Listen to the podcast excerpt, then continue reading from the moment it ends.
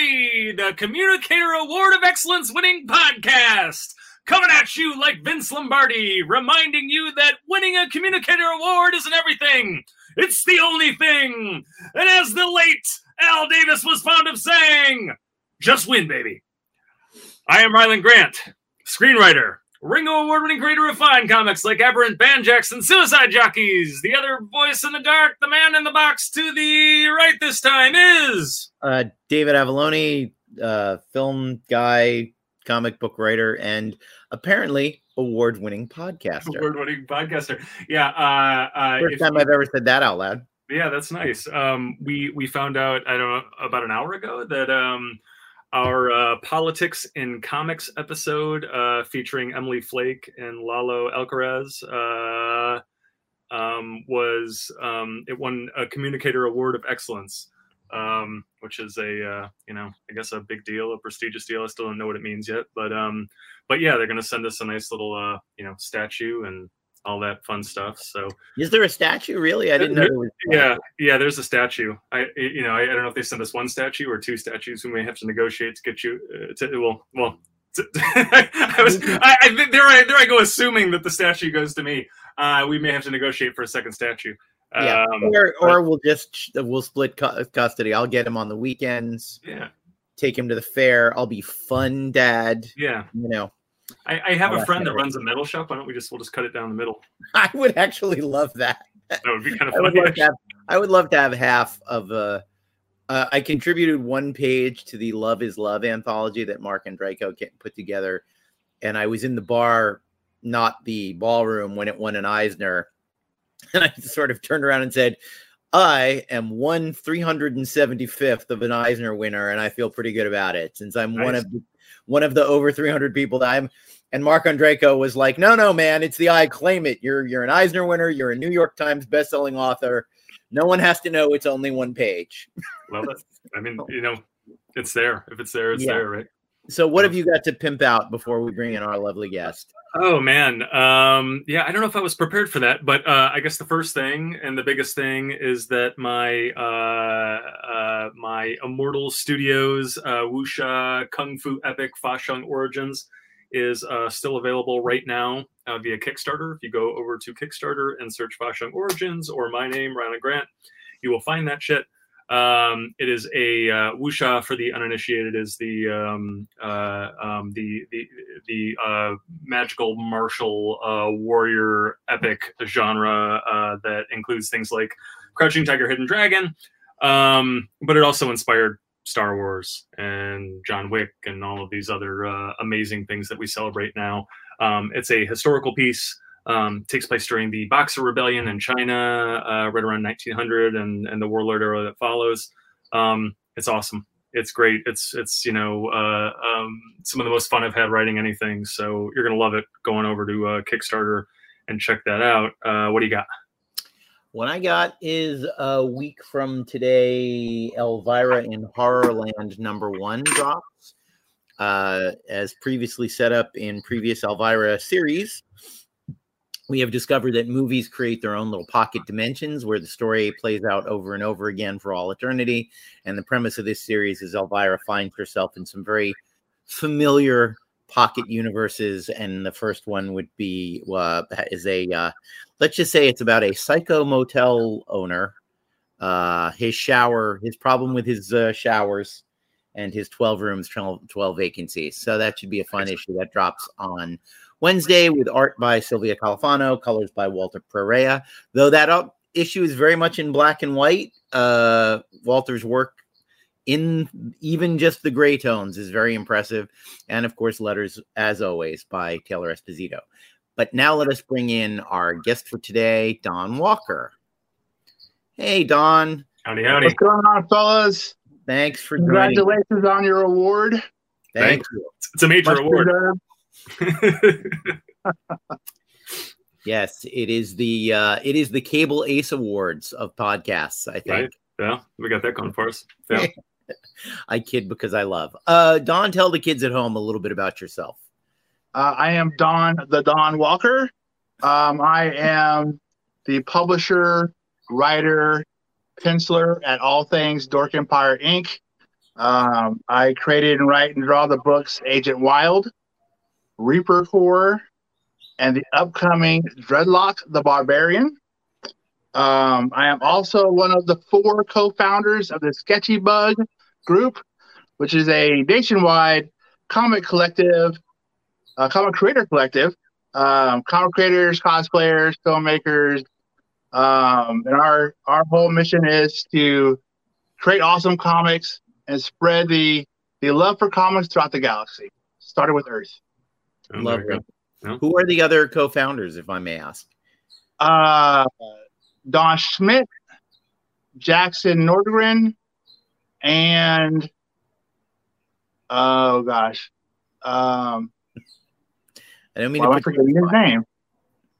Another guy who I, who's not part of the group anymore. Okay. Um, Wait, was his name also Don? no, not Seems not Don Wynn. Don Wynn came in later. Yeah, I thought it might be Don Wynn actually. Yeah, but no, Don came in a couple years in, but yeah. Uh, Yeah. We're also celebrating our 10th anniversary this year, Wow. 2022. So It's 10 impressive. years of awesomeness and teamwork. hmm That's great. I, I, I'm I, I'm I'm trying to think of the things that I've done for ten years. You know, Oh. I can I can probably count them on my Sorry, hand. sorry. What's up? John Ersick was a fourth guy. John Ersick. Sorry. John. Okay, John, not John. yeah, yeah. I, I- I was worried it was going to be an all Don's club. Um, but but yeah, I was thinking of the things. You know, okay, well, you know, what, what are the things I've done for ten years? My marriage. Yeah. Um, I guess 20 I, years for me. I guess I've had my car for ten years. I don't know that that's a positive thing. uh, uh, Zen is over 10 years. Um, You know, uh, screenwriting is over 10 years. There's, there's yeah, I haven't been making comics for eight years. That'll be in Yeah. that'll be 2024 will be my eight year Okay. uh, 10 year anniversary making comics. Yeah. Which leads me to my first question. Uh what what's the origin story? What what made you start writing and drawing comics?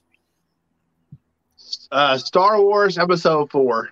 Mm-hmm. Um, I saw that. I was four years old. Saw it on drive in with my dad. Nice. Uh, and uh, my foray into comics was first getting the adaptation from Marvel Comics. Sure. Um, and of course, Marvel, Marvel's uh, Star Wars led to Spider Man, which led me to Uncanny X Men. And Uncanny X Men, when I was like nine, is what Mhm. made me want to actually draw comics.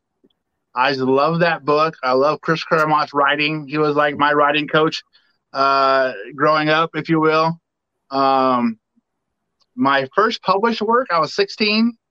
I did a, I did a what was it a, a short 10 page story for an anthology called Pro Folio, which a young man in Albuquerque, New Mexico, who I'm still friends with, uh, was the the publisher of, and uh, we met through uh, what was it?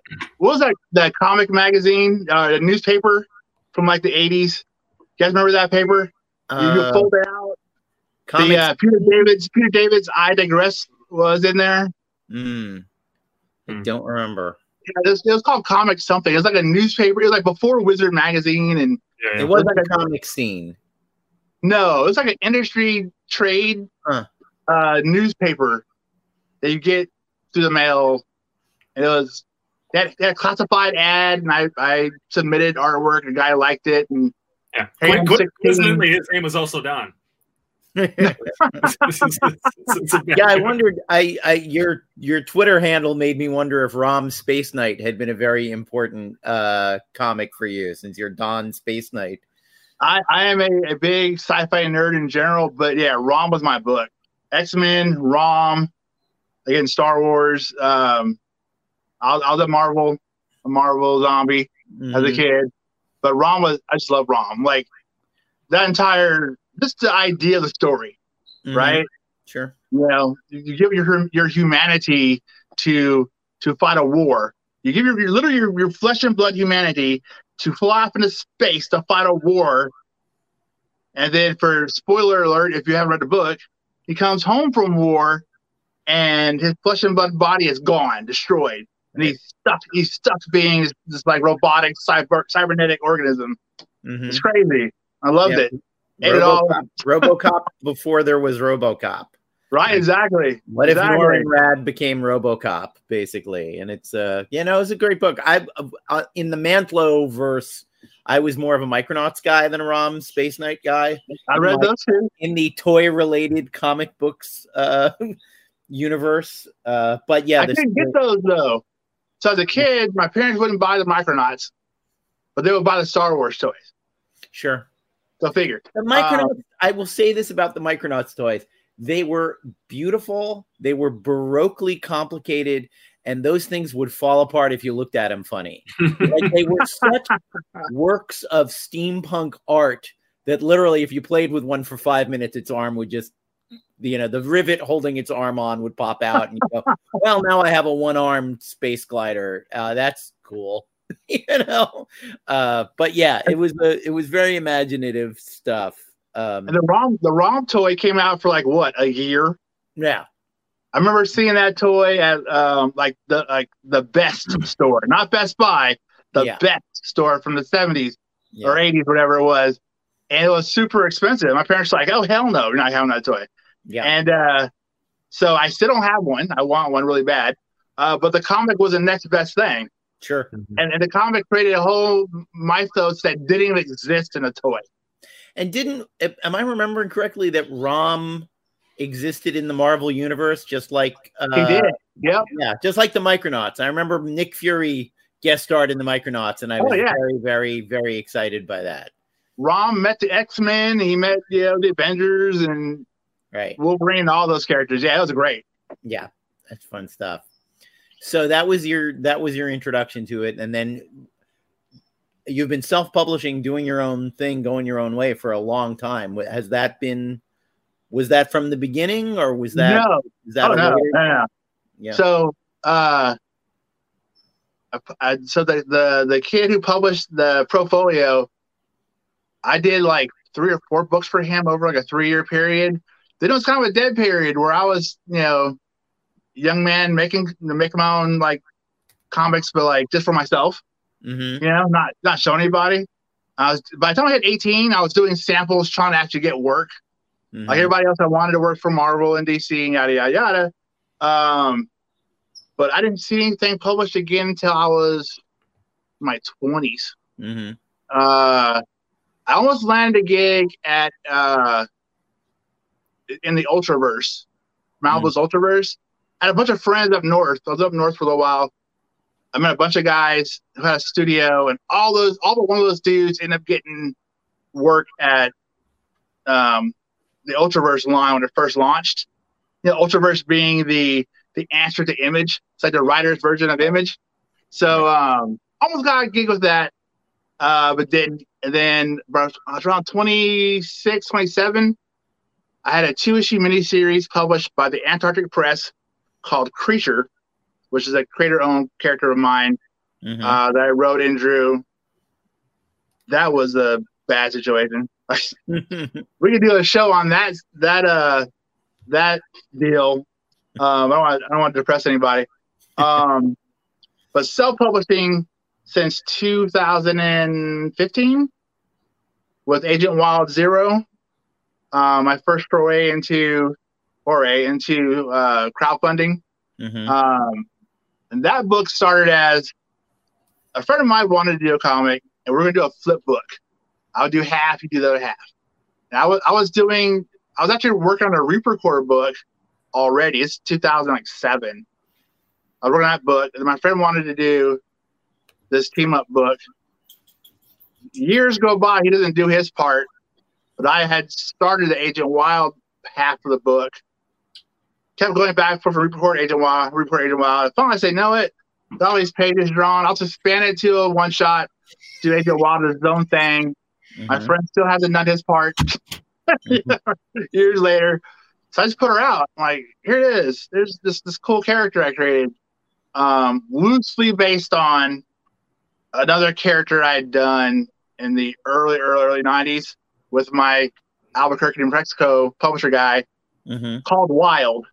But Agent Wild is put it in a blender, added some more spices or whatever, and then blend it all up, create something new Mhm. um, and more fun, more and more current uh, at the time. So Um, and then uh, I finished Reaper Corps, published that as a one shot.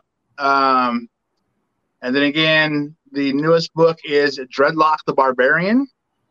Um, what I'd like to do is so Dork Empire Ink., my, my imprint, if you will, uh, is a shared universe.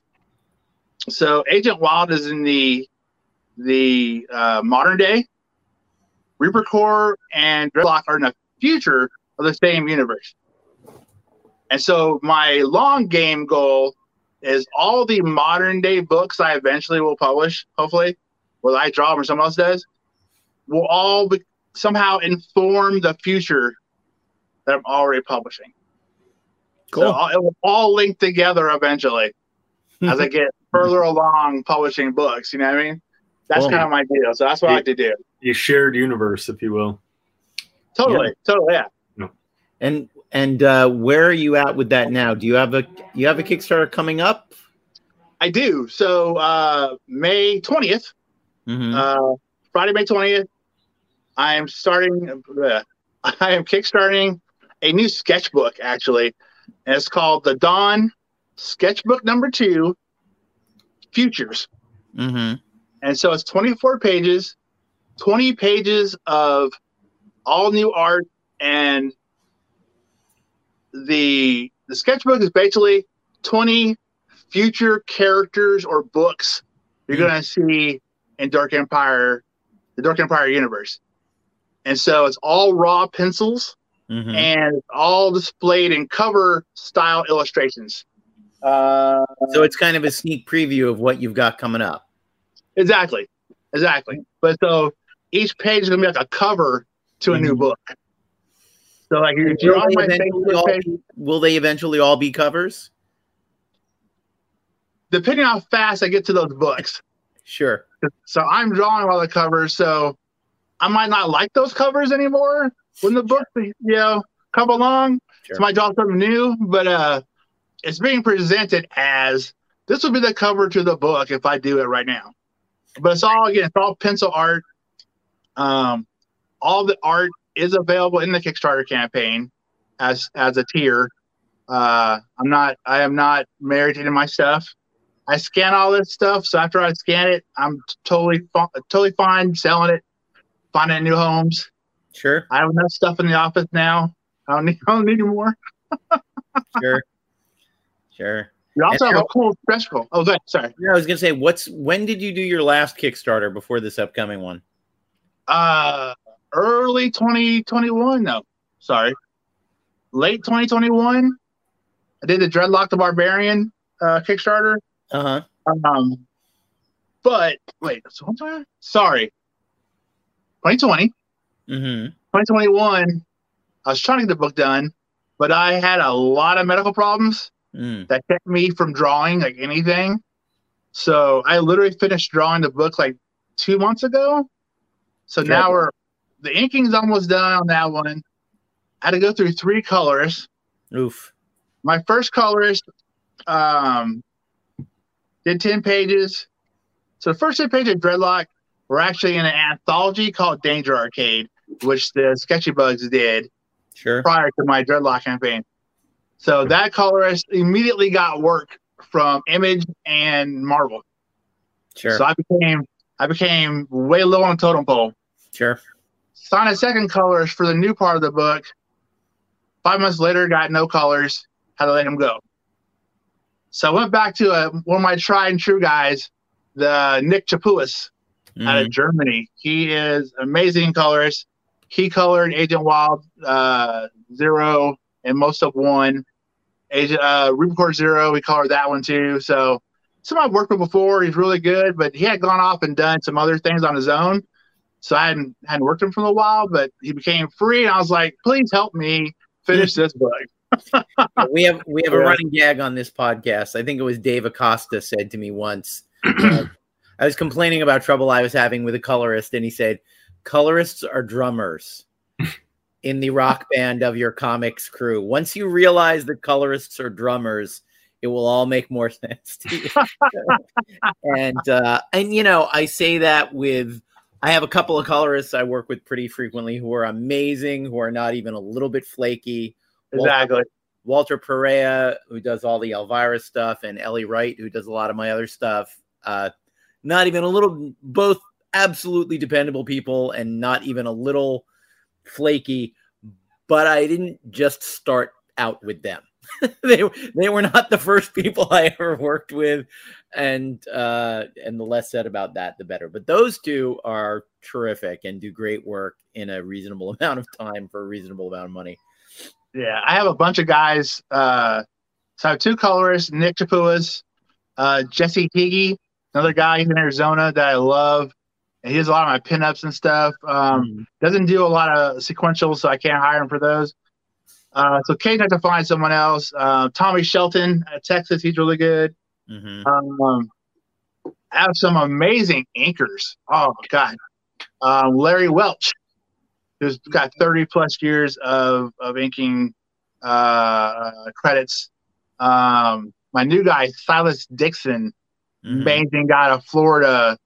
Um, Jeff Graham out of Canada he's an amazing writer and inker, and he's yeah, he's a real good dude too. So I do try and stick with a core of sure. guys. Sure. That's why no. inkers. Some inkers give me different looks also. Sure. So you know, wherever I, if I want a grittier look, I'll, I'll use someone here.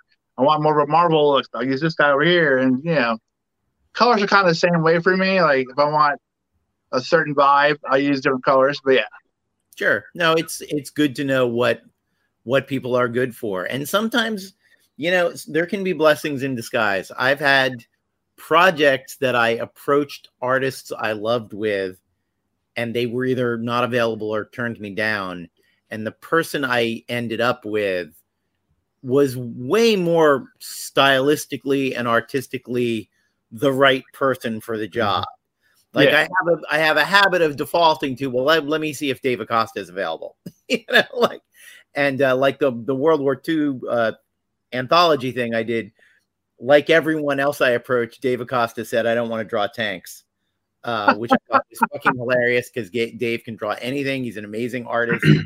I mean, he just drew a Dracula in, in Dracula in the Crusades story, and I'm like, really? That was hard. That was easier than drawing a tank. That seems I mean, way more complicated than yeah. drawing tanks. Also, tanks tanks are awesome. You know, yeah, I, and I, I, awesome. yeah. Uh, but yeah, I I uh, I found uh, Silvia Califano who was drawing Starfleet technology over at IDW, and I said, I bet someone who's over there drawing Klingon warships is not going to be put off by drawing a tank, right? you know, and someone who like specifically can't get it wrong. You know what I mean? Like, there's something to be said for like there you draw like Jack Kirby is probably my favorite all time comic artist some of his World War II stuff is very like, why are the Germans? Why do they have laser guns? like, why are they holding guns that look like something a scroll might have? And it's just because Jack didn't feel like drawing a Schmeisser that day. Right. Drew the coolest looking gun he could and put it in the hands of a German wearing a somewhat fanciful uniform. And it's like, you know, but then you get the Russ Heaths of the world where every friggin' bolt is just dead on. you know? place, yeah, yeah, is just perfect, and you can't get over the the photorealist perfection of it. But, My thing uh, is kids, kids and horses.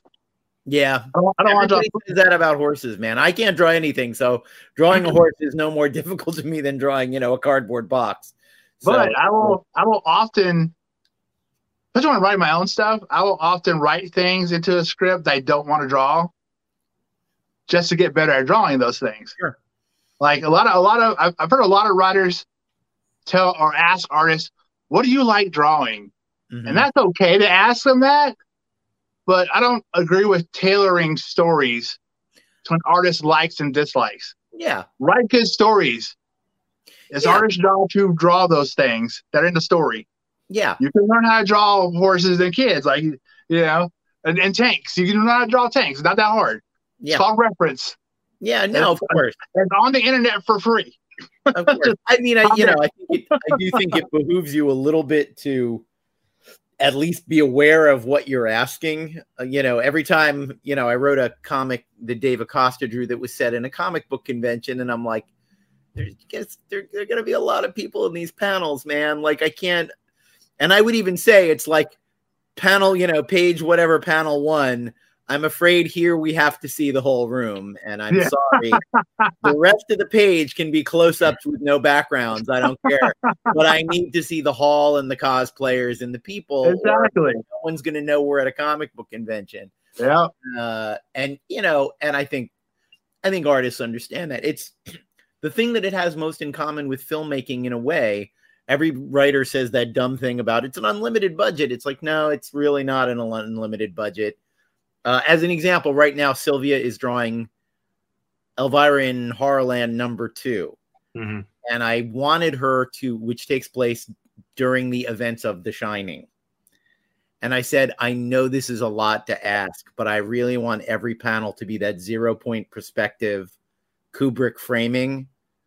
And she's like, it's taking her some time because she's drawing all of those incredible mm. sets from The Shining in Yeah. great detail and in one point perspective. So every panel looks like a Stanley Kubrick frame. Yeah. And I appreciate that I have asked her to do something. I was like, I know this is having to draw those sets over and over again to really sell it is is a lot. And the next issue is Alien, and I'm already Yeah. ap- apologizing to her for the Nostromo interiors. It's another. The last the, the last page is the Nostromo, and I said, you know what? We want to wrap this issue up. When you're drawing the airlock, do what Ridley Scott did and use as much smoke as possible to obscure the set. you know? It- it- you don't have to draw all that detail in the airlock. Just fill it with smoke. I want to see the main characters, and we'll be fine. It, it is a very good point. I mean, you are you're not spending money, but you are spending an artist's time and sanity and patience and risks. and goodwill for you, and, and all of these things, which are very important and finite, and perhaps more valuable than uh, a dollar or a million or, or or or tens of millions. That's an interesting thing. I mean, I've shared this story uh, on the podcast before, but um, uh, Stephen Prince, he was doing um, uh, one of his Monster Matador spinoffs, and he had this scene um, where he needed like a thousand or thousands of these like bug, flying bug creatures to attack a town, right? Um, and so he's writing the scene, and he starts off by apologizing. I'm sorry, but we, we, we need to do this for the scene. I know it sucks. I figured out how to do it easily because Steve used to draw Monster Matador himself. He's now Right. sort of stepped back and is just writing it and has another artist taking care of it. But he's like, this is how I would do it. This is how I would easily reproduce a thousand bugs and get them into this thing. And so, so I thought that was an amazing lesson. It's an amazing fix. If you were going to ask an artist to do it, the least you can do is present him and her with a way to make it much easier Oh yeah, to, to, to execute. So, yeah. um, In one of the in one of the con scenes that required an audience, I said, I just need five people in the first fro- row, and then everyone else can be a shadow. Yeah. Everyone else can fall off into darkness, be a shape, be a silhouette. The light, the the circle of light at the front of the theater is only going to be cast on the four people in the front row. Mm. The rest of the auditorium can be a shape, and it's Yeah. fine. And you, yeah, and you you try it. And again, it comes. I, you know, I come from years of making low budget movies, and it's the same thing where I play like light the four extras in the first row, and then let's throw the crew in the seats behind them and not light them, so we don't have to put them in costume. You know, some it's cardboard cutouts back there. it's Um, the kind of thing you think about. My favorite budget thing I was making a low budget movie that took place in a high school, and the writer director was not the kind of person that thought about budget. A high school is already a very expensive location. Yeah, exactly. He had a, he had a three eighths of a page scene that took place in the school auditorium at an assembly Mhm. to get across one piece of exposition. And I was like, so we want a hundred teenagers minimum. We got to get them out before lunch to deliver these two lines of dialogue. I said, can this be a PA announcement in a hallway with 10 extras? And the director went, oh, yeah, that works fine. I'm like, okay, good. Because that assembly scene was giving me nightmares that we were ever going bet. to try Yeah. and do that uh, and feed those people and get them into costumes and get them, you know, it's just it's just figuring out the and again if it was a crucial storytelling thing. If someone was being humiliated in front of their entire class, I totally get it, and we would have had to make that work. But it was literally the principal had to convey a piece of information to the entire student body, and then one guy made a snide remark to another guy, and I'm like, that doesn't that does not sell me on I need a hundred extras. I'm not Not entirely too expensive. Yeah. yeah, I don't buy that I need a hundred people for that. So you know, it's the same. It's basically the same thing. What's important, what's not important. Yeah. And You as know- far as speaking from a from an artist standpoint too, when the writer understands that when you when you go when you're in your script, you're like, hey, sorry, but I need this. Goes a long way for us. Like, okay, he, he- they get it. So take me a while. So you know they understand that. It, it's a lot easier to to dive into those kind of pages, Mhm. knowing that Oh, you and- understand how hard it is for us to do those. no, and it's why, and I know Rylend does this too. You do all of the re- you do all the photo research you possibly can.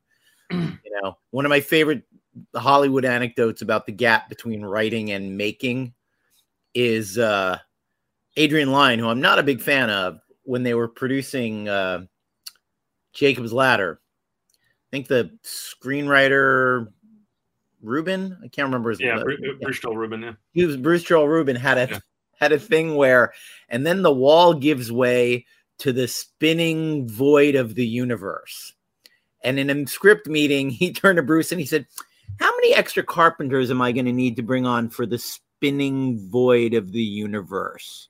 Just out of curiosity, like what the hell do you think that is? You wrote, you can write that in a script, great, but what exactly am I filming with Right. my camera here on Earth for the spinning void of the universe? Now, in that's a very visually ima- imaginative movie, as Adrian Lyne goes. His answer to that problem is terrible. He had blood dripping off the walls. It's the most yawn-inducing Yeah. choice in the movie, which kind of spoils the anecdote.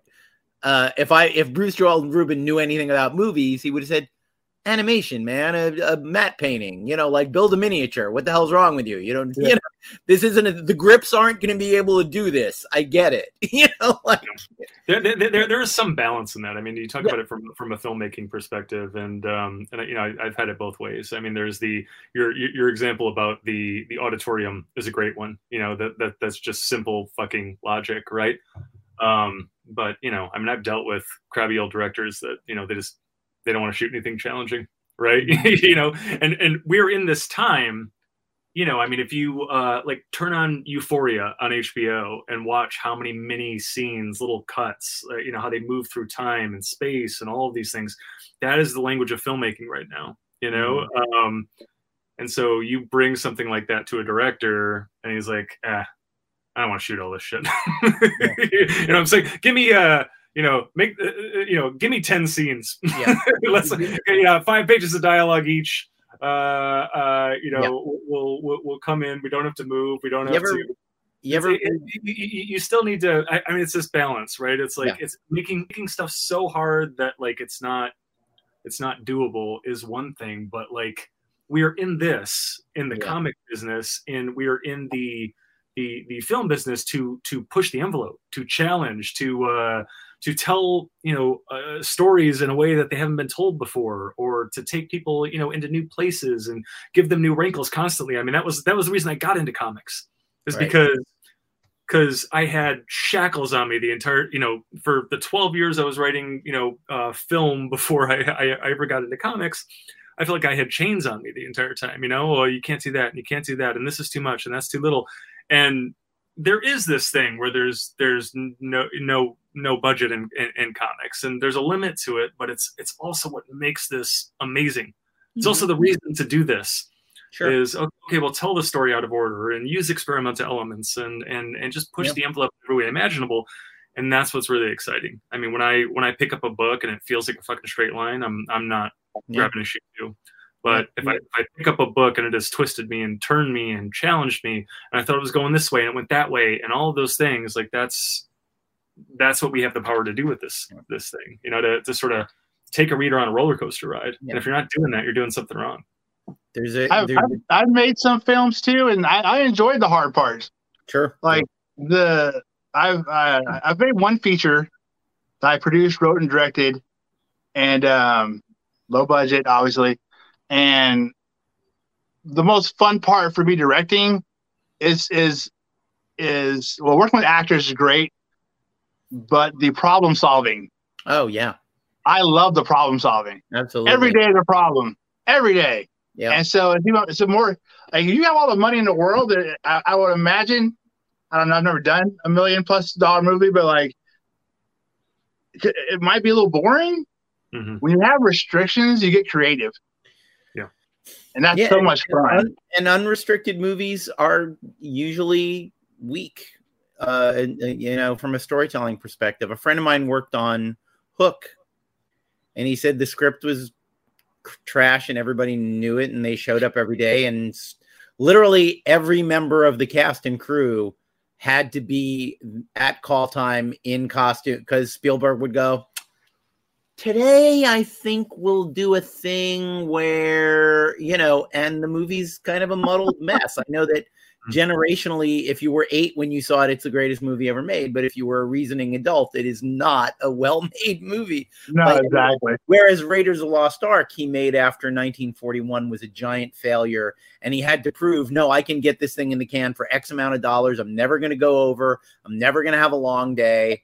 I'm going to just knock this thing out, and it's going to be great.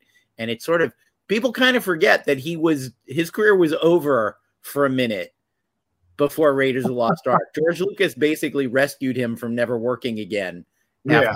fiasco. But he's such an institution now, everybody thinks it's been smooth sailing for him all along, and that's you know that's simply not true. There's a there's a book by Akira Kurosawa called something like an autobiography.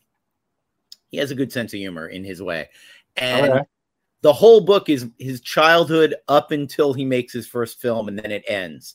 And then there's an appendix where he says, "I know you didn't buy my book to read any of that." I'm a filmmaker and you want to learn about filmmaking. So here's six pages, and I'm going to tell you everything that you need to know about filmmaking. and here's the funny thing I have quoted from that six pages to collaborators probably more than any other thing in the world. And one of the things in that section that he says that I have always remembered, by the way, and this, you know, this may be partially also because of how the Japanese film industry works. He makes no differential between writer and director. He assumes that as a director, you're writing the script. Like that's not a why would you, you know, why would you not be involved in that? That's crazy. But at one point, he says, write the script with somebody and make sure you have at least one person in the room who has no idea how hard it is to make a movie. He said, because you will back away. I can't remember if he gives this example, but this is always the one I think of. He's like, someone who has been involved in physical production will not write a crowd scene on the docks in the rain at night. They will think about how fucking miserable that's going to be when that day comes.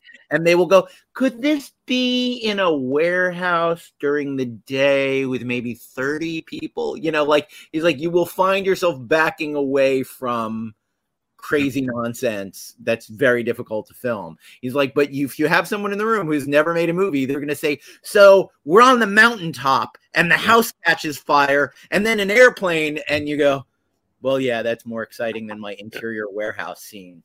Yeah, Like- I, I, I, I, what what comes to mind when we're we're having this conversation is, is Paul Thomas Anderson. You look at Boogie Nights, which is maybe my second favorite movie of all time, Mhm. um, and it is so out there and fucking bonkers. You talk about swinging for the fences. I mean, it's you know, it's Yeah. what three plus hours long, and you know, eight million characters and a hundred thousand cuts, and uh, and um, you know, he was 23 when he made that.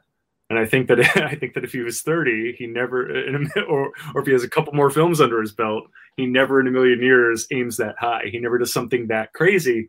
Um, but he was, he did, you know, he did grow up in, he did grow up in the film business. His father was involved in the film business and, and you know was kind of iconic and legend. So so he knew enough. Um, Yeah. and he knew that he knew he had to prepare people for it. He knew he had to um i mean i remember there's this there's this iconic shot. It's like a three minute long tracking shot. Uh there's a, a huge party going on at a house and the camera starts in the backyard and snakes through the backyard and catches this conversation and, and, and then this conversation and then it goes into the pool and goes all the way through the pool and then it comes up out of the pool and into the house and tracks all the way through the house and picks this up and that up and it goes down the hallway. It's crazy. And it's it's an amazing fucking shot. And it's what you're talking about Avallone where literally everyone who looked at it said well you can't do that you know uh, uh, you know um, you got to break it up you know this is uh, you know this is five different things you can't do this in one shot um, and he was adamant about it. And he was so adamant about it, and and and he started to see the writing on the wall that what was going to happen was they were going to be like, oh yeah, okay, you can do your shot, and then it was going to come time to shoot it, and um and you know a producer was going to step in and be like oh well we're kind of we're short on time so we got to break this up you know we got to and um and so he um he did a couple of things. He he goes into the script and and you know you're you're reading through this thing and it's cruising along and it's dialogue and it's exposition and, and and, you're and then it grinds to a fucking halt and there is a in bold type uh, uh, warning that says hey this is what we're doing. This is going to be a three minute long tracking shot. I'm not going to cut. You are not going to convince me I, I, i'm going to shoot this in a way where it's going to be impossible to cut or cut away or edit or anything. If if you don't like this do not fund this movie. and, and, and, I think he went so far as to, in his director's contract, get it in writing that they would allow him to do this shot and this thing and this thing and this thing. And he was that adamant about it because he had this vision, because he had this thing he wanted to pull off. And it was crazy. And everybody thought he was nuts. Um, but you watch that film and it's a fucking masterpiece. And that shot is a fucking masterpiece. And they, they teach that shot in film schools now. Um, and uh, you know it's it, and it's amazing to see a 23 year old punk kid who like he would step on set and like the new you know the new actor who just stepped on like thought he was the PA because he's a 23 year old you know uh, uh, kid who, who's coming to give him direction. Um, uh, you know, it's amazing to see him do that. Now, if you're Martin Scorsese, you know, and you've made you know 10 12 15 brilliant films then you can do the copacabana shot and, and goodfellas right. and nobody could have bat a fucking eyelash um, uh, but if you're 23 year old Paul, Paul, Thomas Anderson, I mean, you have yeah. to um, you have to figure out how to how to trick people into letting you do it, or or or or legally bind people into sure. allowing you to do it. And there was still an argument on set about it, but sure. Of course, the nightmare scenario in our business is the 23 year olds who believe that they can pull that shot off, and they're not Paul Thomas Anderson. Yeah, sure. And and they make us all miserable. yeah, yeah. Trying to do that. You know, the number of people who think they're geniuses versus the actual number of geniuses you encounter uh, is a is a whole different is a whole different ball game. And and I've been on those sets too, uh, and that's that is a painful thing to experience. Yeah. But when you're with someone, you know, whatever age they are, I mean, look at Orson Welles, who who has the vision and who really does know what they're doing. It shines out, and you know, and their collaborators step up like we've had this argument a number of times on the show. Don the Dragon Wilson is in fact a genius, and the sooner that you uh, that you admit that and embrace oh, that, I've I've always said Don. Our relationship will be, but I I've always said Don was a genius. I I enjoyed uh, I enjoyed working with him very much back in the day. Yeah. Back at Roger Corman Studios, but I, you know, to get us back to comics, I wanted to say, you know, how are you finding the Kickstarter world post pandemic, Don? Have you have you are you? Is this, this is my first cam- This is my first campaign, I guess, post pandemic. Even though it's still around, it's just not as bad. I, am still living. I'm I'm very much uh, immune compromised, so mm I still wear a mask everywhere. I still don't go out that much. Smart, but um, I mean, what was funny was during the pandemic, money was being thrown at everything. Like everything was just getting way overfunded more than normal. Um, even my dreadlock campaign was like four thousand dollar campaign. We did like three hundred dollars shy of eight grand. Yeah, nice, awesome. Um, right now, it's looking a little iffy because of um, I think everybody having less money. Your food going up, gas going up. Uh, projects are getting funded still, but not to the that that ginormous extent, unless sure. you're a, a, household name already. Sure. Um. So well, I mean, people, yeah, during the you did have during the pandemic, you know, people who had a certain amount of uh, expendable income disposable income set aside for comics, they literally had nowhere to spend it. Exactly. You know, Or just or that money you would spend on coffee or going out to eat or or, going to, to or the theater, Yeah. going to movies. They're spending money on comics, on on and other stuff on Kickstarter. So yeah, it was crazy. Yeah. But now it's, it's definitely I wouldn't call it a bubble that's burst, but it's definitely tempered now back to more realistic numbers. Mhm. Uh, my campaign is like two thousand dollars. It's a sketchbook. I, I don't have a whole lot of crazy rewards, so I don't need a whole lot of money. Um, so I think I have a, a decent enough fan base where I'll get that, Mhm. and probably fairly quickly. But like, yeah, if it does take a little while longer to get, I wouldn't be surprised because of the situation in Ukraine and gas and yada yada. Sure. Uh, but I think we'll be all right. I'm not worried so much as I am eagerly optimistic. Sure. and you've been, in spite of all that, you've been back to cons a little bit too, right? Yeah, yeah. I saw um, you at, uh, I saw you at LA Comic Con. Yeah. Sure. Yeah, we're right across from each other. Yeah, Yeah, that's right. That's right. I love that show. That might have been the first time we met in person. I can't remember. I've seen you before, but I don't think we talked ever Yeah. at any the show until Yeah. that one. Yeah, and um, that was a lot of fun. That's a good row. We had a good row, good row of people. We had a great row of people. I had I had you across from me with uh, Chuck, Chuck Patton, Patton, Chuck and I had Ray next to me. Hampton Height behind me. Like that was a that was a nice that was a, that Right. nice group. I'm trying to think who was next to you. There was also someone. You had Chuck on one side. I can't remember who was on the other side. But anyway, it was a it was Yeah. a it was a good show. And and are have you been doing well at shows and signings and things like that? How's that been going for you? Yeah, it's been it's been good. Um, I've done like three shows. Mm-hmm. Um, Free Comic Book Day was was last weekend. That was really good. Uh-huh. Uh, Where did you do that? Were you at uh the Comic Bug in Manhattan Beach, California. mm-hmm. Jim Goku store in Manhattan Beach. I love that shop. You been, you been there? I That's a haven't great been comic to shop. the Manhattan Beach shop. I need to go visit at some point. That that shop's like a unicorn, dude. It's like the the independent section is Mhm. as bigger, bigger than the Marvel and DC, Marvel and DC section combined. That's And great. in the, in the next room over, they have another shop called the the Game Hub, the game Mhm. store. But then that's they're kind of connected through a doorway. Uh, and in that section, they have a back wall that features all local comic creators, That's great. and most of those creators are sketchy bugs on this That's giant great. wall. So it's pretty sweet. They they they do a great job of supporting independent creators as well as the names, but like someone like me gets just as much love from them as either of you or any of the Marvel DC people that are local. You know what I mean? It's really cool. So Yeah. I give uh, June and them all the credit in the world for Yeah, holding Jim- it down. They're also they're also the the um, headquarters, if you will, for the Sketchy Bugs. Um, Pre-COVID, we would meet at the Comic Bug as a group uh, every Wednesday from like five to like nine thirty. We just hang out, uh, talk comics and pop culture, and sometimes work. It wasn't packed so packed. We worked too, so Mhm. we're looking forward to those meetings again. But again, COVID, I don't think it'll happen Sure. anytime soon. But hopefully next year or so, we'll get back to those in-person meetings. Sure. So they're a lot of fun. Yeah. Yeah, that that thing about working in public, I, you know, I know it's pretty common for artists to do it. I read recently, pretty recently, that Harlan Ellison once wrote a short story in the window at Macy's, like just for a thing. Came in for a day and like sat there for eight hours and wrote one short story in the front window at Macy's. And it is my goal to do that, to write an There you issue go. of a comic book, to show up at, you know, whenever they open, 10 a.m.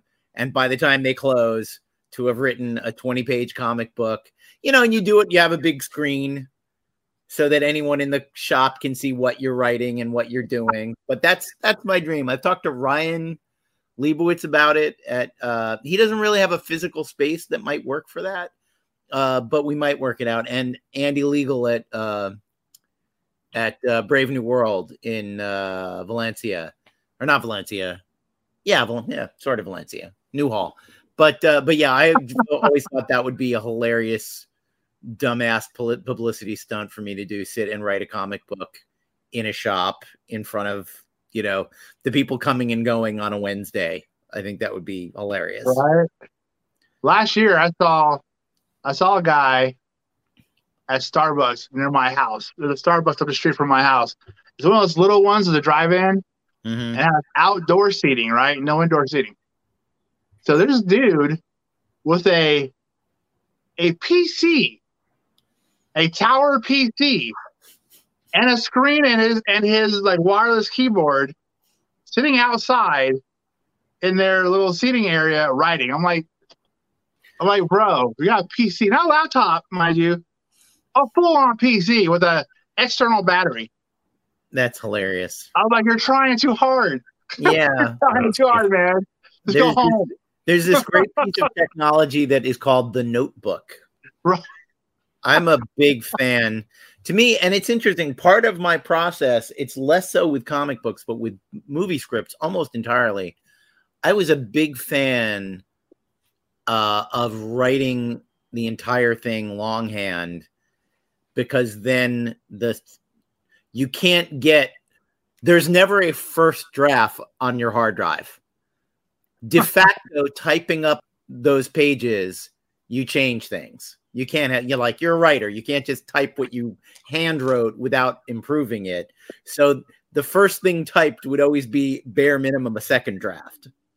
You know, okay it sort of forces you to write the second draft and not go like, I got this thing out of my brain, it's done. you start handing it to people because uh, that way can be bad. Yeah, I, I, I, I, I can't keep opposite. up. Yeah, go ahead.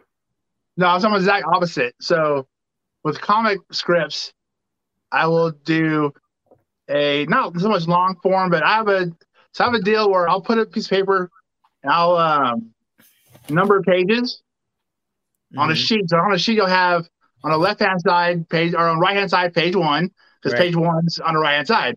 Page, right. page two, three, four, where they're supposed to go in the book. I'll write down like two sentence blurbs. Page one, blah, page two, blah. I'll, I'll work that whole idea out until I have all my pacing and page turns and I've got it figured out. Let's go full on writing on the PC. For yeah. screenplays, though, I go straight to the PC and just hammer away. Mm. I might do like a, a, scene breakdown still on like a sheet of paper. I'll squiggle it out on like line paper or whatever, but like I don't do any full on dialogue for screenplays. Yeah, on sure. paper. I do all that on the on the PC. Yeah, yeah. I, I, I, am more like an outliner in notebook form. Yeah, uh, and then you know, again, comic book scripts with the with the deadlines. I I don't have time to be writing five five drafts of those. I'm outline first draft. It goes to the artist, and then the second draft is the dialogue passed after the artist is done. Exactly. Yeah, I, I can't possibly keep up with like the chaotic flow of ideas, uh, long form. Um, it's uh, you know, open up a blank Word document and just mm-hmm. start in. You know, um, that, that, that's the only way. And I, you know, I, I think I'm opposite, where it's like I um I always have I always know where I'm going.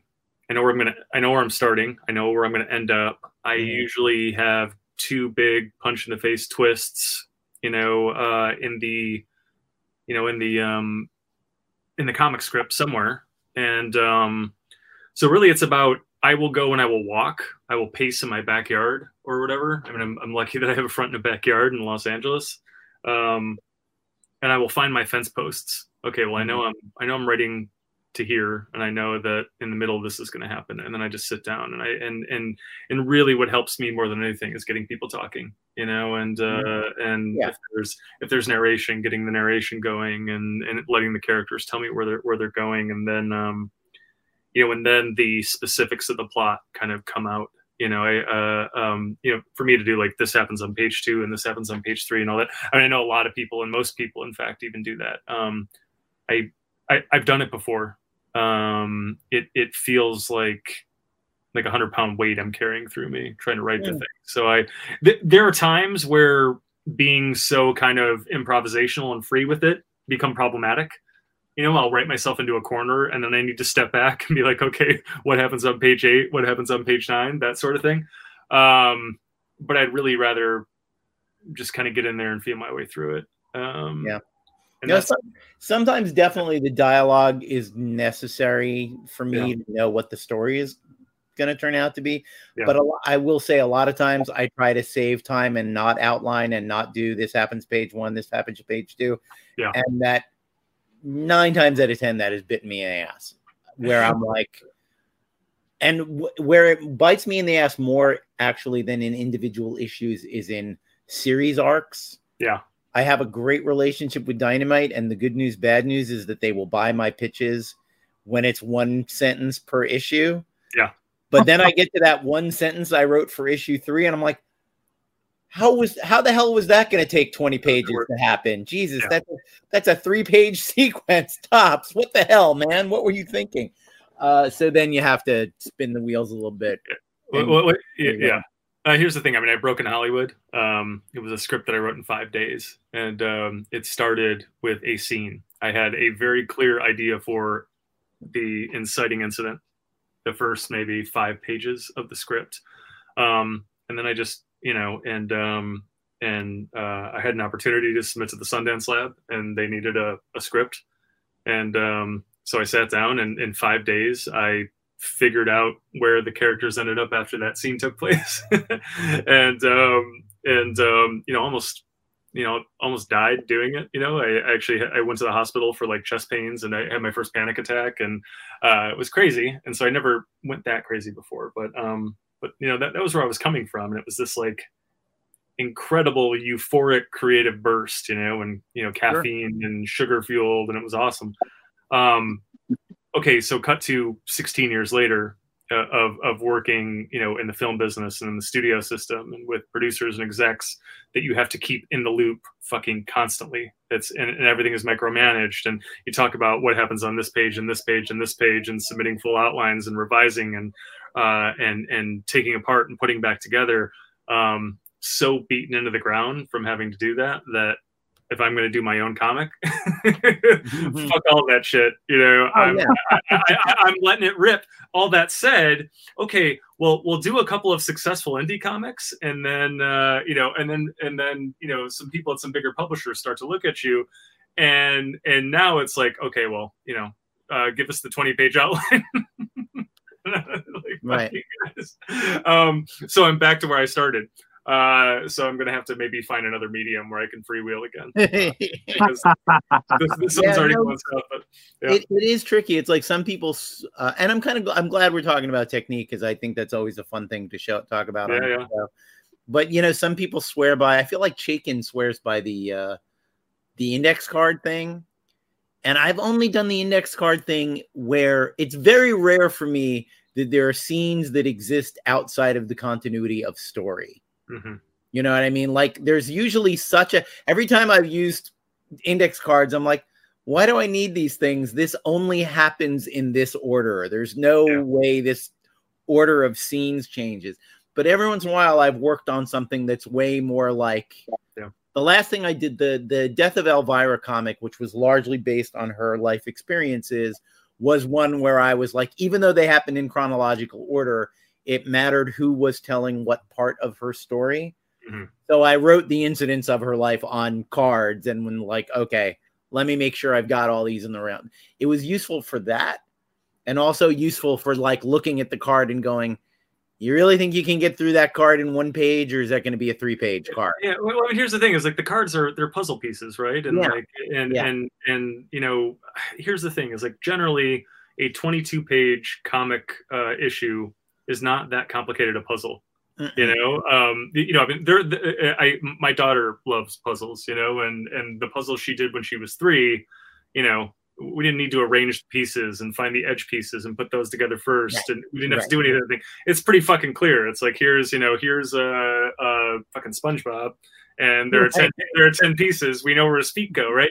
right. Um, so so I I mean I feel like and and then also it's like the I mean, if you're doing you're doing a, a 10 a 10 issue arc, it's almost like each one of those issues is its own yeah. uh, uh, note card, you know, uh, yeah. puzzle piece, that sort of thing.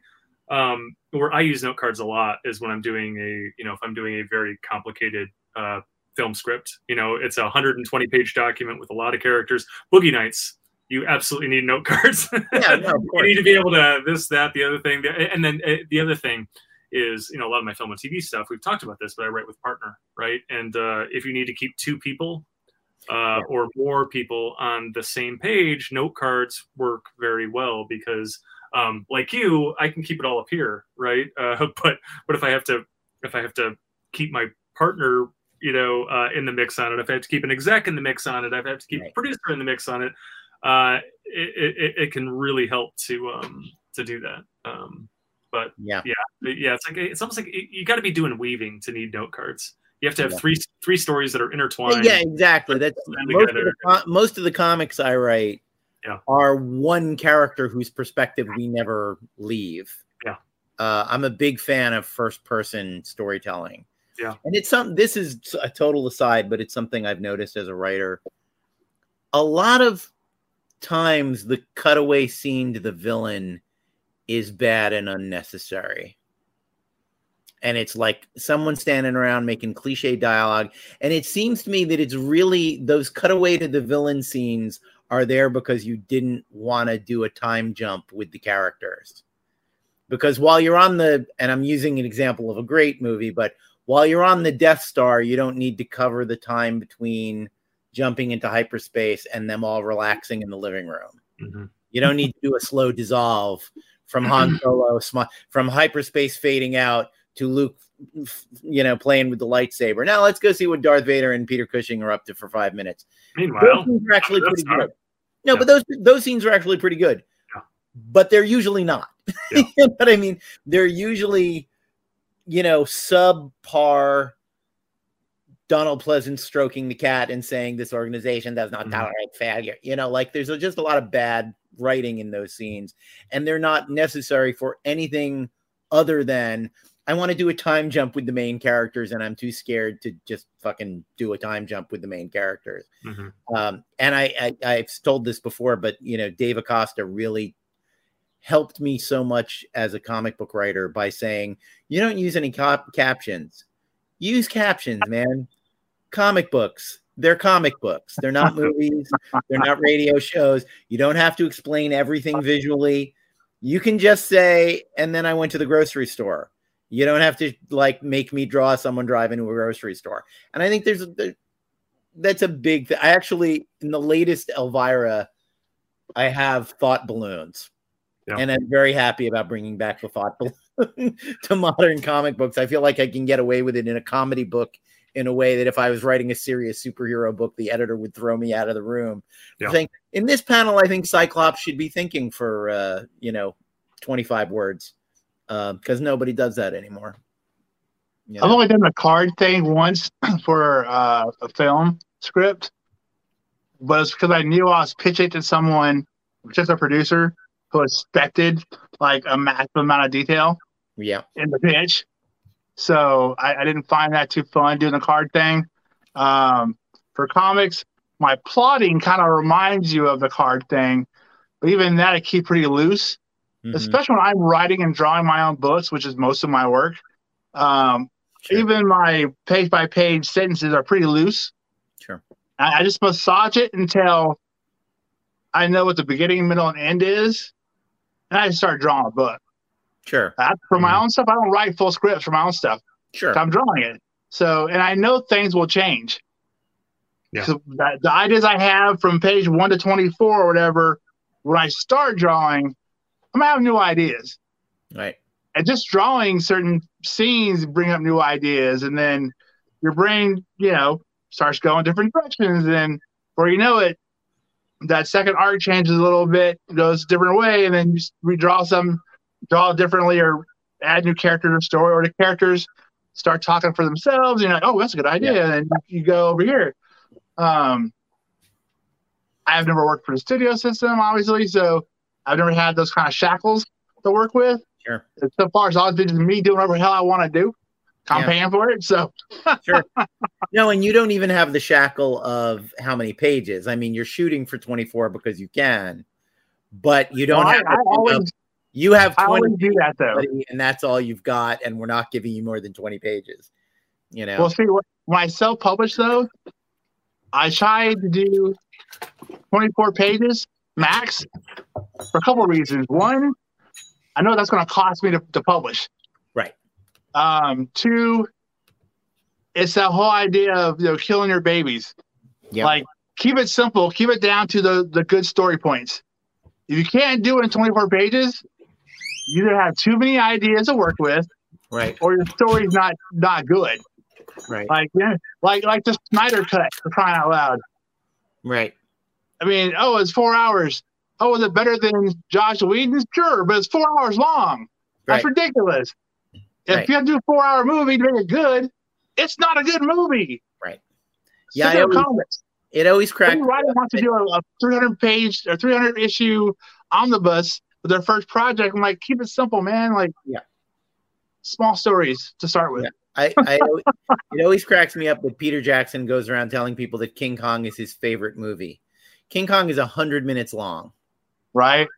So if you're a filmmaker and King Kong is your favorite movie, 1933 King Kong, you have failed to absorb the number one lesson of King Kong, which is it moves like an express train. Once they get to the island, is about 15, 20 minutes into the movie, there is an action sequence roughly every 65 seconds. Like, you know, here's another dinosaur. Oh shit, a pterodactyl. Like something insane happens every five minutes and it's not helicopter shots of people walking endlessly in the beautiful mountains of New Zealand, which are beautiful, but Cooper and Schoedsack would have not shot any of that. They would have said, "Let's get to the trolls, man. Let's get to the orcs. Let's get to the Balrogs. Let's keep this thing Exactly. along, man. Let's keep this thing flying." So you know, even if you love those movies or hate them, all I can say is he learned nothing from his favorite movie, which is about pacing, speed, and concision and brevity being the soul of wit. You know, Exactly. the one example, uh, you know, of losing control, you know, is that very writery cliche about, you know, the characters take over. That has only happened to me powerfully once, and it was pretty early in my career. Uh, the fourth issue of Twilight Zone The Shadow, I had scripted it so that the Shadow's captured by American Nazis in the fourth issue, and he escapes because he a young Nazi that he encounters, he puts doubts in his mind. And then as he's escaping, the Nazis block his way, and the young kid who he is turned kills the Nazi leader, and they escape. And the, uh, how I had written it is that the he kills the Nazis leader, they all turn and kill the kid, and the shadow escapes. And I needed it to happen in one page because I had two pages to wrap up the entire series. I needed two pages to wrap up the entire series. And I literally got to the moment after the Nazis killed the kid, and the shadow said, Stop the car. and he got out of the car and picked up a machine gun and killed every goddamn American Nazi he could find and gets back in the car. And the shadow is just like, Yeah, sorry about your two page epilogue, man. I had to kill the Nazis. Like, write a scene where the shadow leaves a murderer unpunished. Outnumbered, outgunned, I don't care. I'm getting out of the car and shooting a bunch of folks, and you can't stop me from doing it. And like I said, I know that's like a pretentious cliche about writing, but it's one of those things like that character was more powerful than my desire to have him do what I wanted him to do. The shadow cannot, Right. the shadow cannot be made to not punish the guilty. you know, so stop the car, Shrevvy. I typed it and went, no, well, I guess I got to fit the epilogue on one page then. There's no, no, no getting around this. Shadow's not going to let me get around it. But uh, anyway, we should uh, wrap up. Uh, we've we've we've passed an hour, and uh, we should return everyone to their regularly scheduled programming. Uh, Don, tell us where people can find you, and your Kickstarter starts the on Friday the twentieth. We'll include a link in the show notes. Cool. So yeah, so uh, I'm not a lot of I don't do a lot of social media. I do the, the basics. So I'm on Facebook, Facebook, uh, Don Walker. Uh, my icon is my mug, so look for look for this. You know, you'll find my page. Um, uh, Instagram, Don underscore Spaceknight. Super simple. It's right there on the link. Uh, and that's it. I don't do Twitter. I don't do anything else. Sanity. That's the same. I, I like to stay in my office and draw and write. That's all I want to do. I, I don't want to be on social media, but here I am because Yeah. I have to be. totally get it. And uh, Kickstarter starts Friday. Oh well, I will be I will be at uh, Comic Con Revolution this Oh, yeah, uh, Saturday right. and Sunday, the twenty first and twenty second. great. Uh, again, Sketchy Bugs are going to have um, the 10th anniversary celebration. Most of us are all in the same uh, area, our Sally. So, like the G, H, I rows. Um, we have a uh, art raffle. There'll be 17 art winners of this raffle. We'll have one grand prize winner picked from the 17 pool of winners. Uh, so if you're, you're going to be in Ontario, come to Comic Con Revolution. It's a great show. Um, and Sketchy Bugs have cool stuff for you if you want to come by our tables. And that is the Ontario in Southern California. Yes. Do not go. Do, do not go to Don't go to Canada. Yeah. to, nah. to, to, see, to see the comic book convention. You will be very disappointed. I won't be But there in your dollar Canada. will go far, and that's Good. Good place to eat too, Toronto these days. Yeah. Okay. I am. Uh, yes, I am. I am at Rylend Grant on all forms of social media. That's R Y L E N D G R A N T.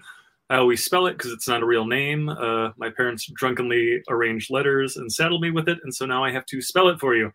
Um, but my comic books, the uh, Ringo Award-winning Aberrants and the four-time Ringo-nominated Banjax, are available in fine comic shops everywhere and via Amazon and Comixology. Uh, also, my I guess latest and greatest, or used to be the latest and greatest, my Tokusatsu joint, Suicide Jockeys.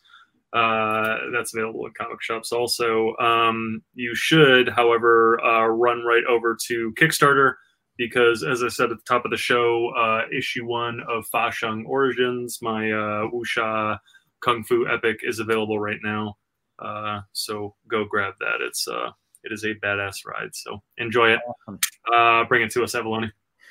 Uh, I am easily found. David Avallone freelance.com is grandpa's website. Um, grandpa's got a website and that, uh, that, that forks off to all forms of social media. I also have a, luckily a very easily Googleable last name. Uh, my next comic, Elvira and Horrorland number one drops on the 25th. Um, if you should be in Rhinebeck, New York on the 28th, I will be signing at Mega Brain Comics in the small town of Rhinebeck, New York, because Nice. I'm back there for my 35th college reunion. And um, yeah, and uh, pick up a copy of previews in your local comic book shop and tell the owner to order all the stuff with my name on it. Uh. Byron Hollerland uh, going to be coming for the next five months, five issue series. I have a one shot for Savage Avengers or Savage Avengers, excuse me. That's David Pepose. Savage Tales, uh, which includes two stories by me, one about Allan Quatermain and one about uh, Gulliver of Mars, because I am your go-to guy for forgotten pop, cul- pop culture icons and moribund franchises. And uh, what else? Oh, and the trade for the the series that came before Elvira and Horrorland, Elvira meets Vincent Price, which it is what it sounds like. Elvira does in fact meet Vincent Price. If that appeals to you, that is the comic for you. Uh, that trade drops uh, the week of uh, San Diego Comic Con. I think the day before my birthday, July 26th, which is a nice present for me would be for you to go buy it. Uh, that's it. Thank you very much for joining us. Thank you so much, Don. Uh, Thank you, guys. out and being with us, and we'll see you on the next one. Thanks for listening, guys. If you're watching us on YouTube, be sure to smash that like button. If you're listening to us on Apple Podcasts or other fine purveyors of ear crack, please leave us a five-star review. And wherever you're watching and or listening, subscribe, subscribe, subscribe. We'll see you back here next week for more Madcap hijinks on the Writer's Block. For more information, visit pendantaudio.com. Thanks for listening.